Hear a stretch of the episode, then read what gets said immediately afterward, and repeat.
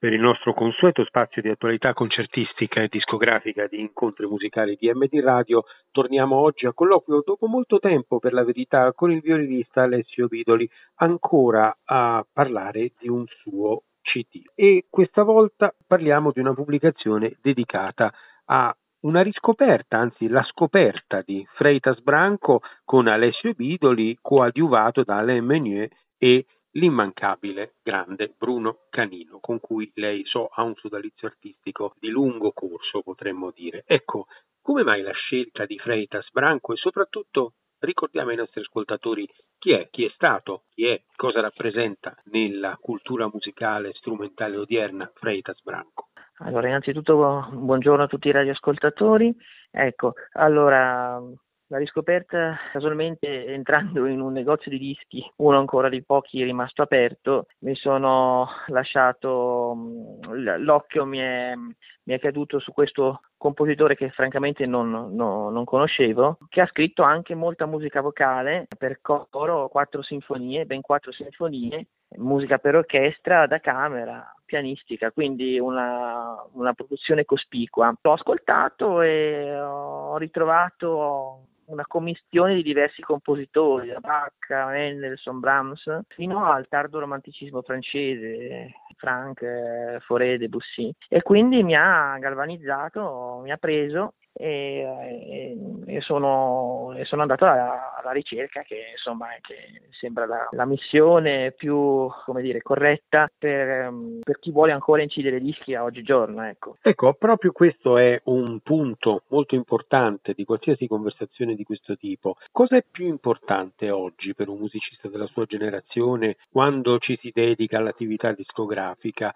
La riscoperta, l'ampliamento del repertorio o la testimonianza magari del proprio progresso nel grande più frequentato repertorio? Insomma, quale delle due missioni oggi secondo lei si qualifica e si quantifica prioritaria? Ma secondo me bisognerebbe mh, portare avanti sia il grande repertorio, però sicuramente fare ricerca perché c'è tantissima musica inedita, non registrata, che ha una, un peso specifico notevole. Quindi chiaramente mh, bisognerebbe, fa, bisognerebbe dire, portare avanti tutte e due, sia il grande repertorio che, che il repertorio inedito. Ma ci sono spazi per questo? Perché è un capitolo delicato, senza dubbio. In che senso spazi? Eh, cioè... Voglio dire, la ricettività del mercato e degli operatori discografici è sensibile a una doppia istanza di questo genere oppure bisogna scegliere talora una direzione e talora l'altra? Ma questo a seconda delle etichette, a seconda delle, dei, dei, cataloghi dei, dei vari, delle varie etichette. C'è chi predilige il grande repertorio e e invece ci, sono spazi anche per, per, la ricerca. Secondo me non, è, un, è, una cosa che, che, si può portare avanti parallelamente. Ecco. A livello di spazio penso che ci sia. Che ci sia. La scelta di queste, di queste opere di Freitas Branco, questa scelta che lei ha operato è stata una scelta dettata anche da un consulto con i suoi colleghi oppure ha agito in forma per così dire autonoma e sulla base di poter rappresentare magari un capitolo particolare, fotografare un momento particolare dell'iter compositivo di questo autore.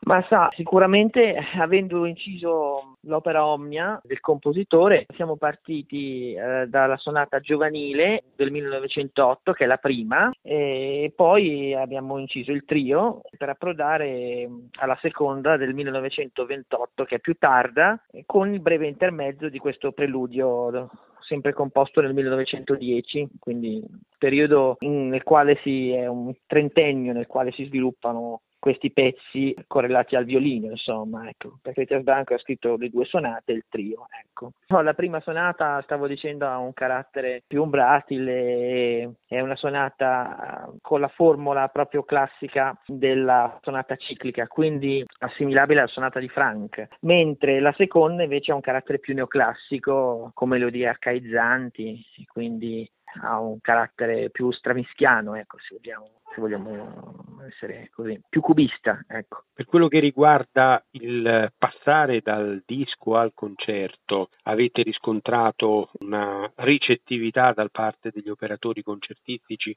a programmi di questo tipo decisamente un po' inusuali oppure si tratta di situazioni che restano un po' per così dire confinate alla platea discografica e quindi al mondo degli audiofili piuttosto che riuscire a passare con facilità come grande repertorio Beethoven, Brahms eccetera eccetera alla sala da concerto? Ecco, su questo invece eh, penso che sia una domanda pertinente, nel senso che il fatto di, trova, di trovare spazio per il, la, la, l'attività concertistica è più difficile è più difficile per questo repertorio inedito rispetto al grande repertorio. Però adesso forse eh, abbiamo in programma di portarlo a Bologna per una serata proprio dedicata monografica a Freitas Branco e questa può essere un'occasione per farlo anche riscoprire al pubblico, però è più difficile francamente, sì. Il, l'attività, l'attività live prevede sempre, richiede forse più il grande repertorio, anche se vedo che saltuariamente nei programmi ci sono pezzi di compositori meno blasonati. Ecco. Per quello che riguarda i prossimi impegni, lei ha in mente qualche altra operazione di riscoperta di questo tipo? Beh, adesso ne ho fatte diverse, insomma, dai vecchi dischi, dalle parafrasi di Verdi, Bazzini, Sivori, per poi l'altro disco che avevamo forse avevamo visto proprio insieme, che era quello di Rota, al disco che avevo fatto anche sui compositori della generazione dell'80, quindi diciamo che di ricerca credo di averne fatta in questi anni. Forse magari la prossima pubblicazione sarà su un invece un compositore più conosciuto. Però eh, credo che, come abbiamo detto prima, sia importante portare avanti entrambi, sia il repertorio inedito che il repertorio insomma, che, ogni, che ogni musicista deve, deve considerare. Ecco, vogliamo fare un piccolo tributo anche ai due, ai due suoi compagni di viaggio in questa, in questa avventura dedicata a Freitas Branco, cioè Alain Meunier e Bruno Canino? Ma con, con Canino ho fatto sei dischi, quindi c'è una, veramente anche tantissimi concerti. Stavo proprio vedendo l'altro giorno, abbiamo suonato anche recentemente, suoneremo. Nonostante la, la, differenza anagrafica è generazionale, sul palco questa cosa misteriosamente svanisce ed è questo il bello della musica, che, ha, uh, che, che supera le barriere, le barriere, anche anagrafiche, tutti questi cliché no, che secondo me sono, lasciano il tempo che trovano. Ecco. E invece con Alain Mounier è stata una piacevole scoperta, lo conoscevo attraverso le registrazioni che avevo a casa con Accardo, insomma, quando collaborato tanto con Accardo, ecco, con, eccetera. E quindi niente, è stata una piacevole scoperta, una persona amabile, un grande musicista con una, con una raffinata civiltà cameristica, ecco, agguerrita direi.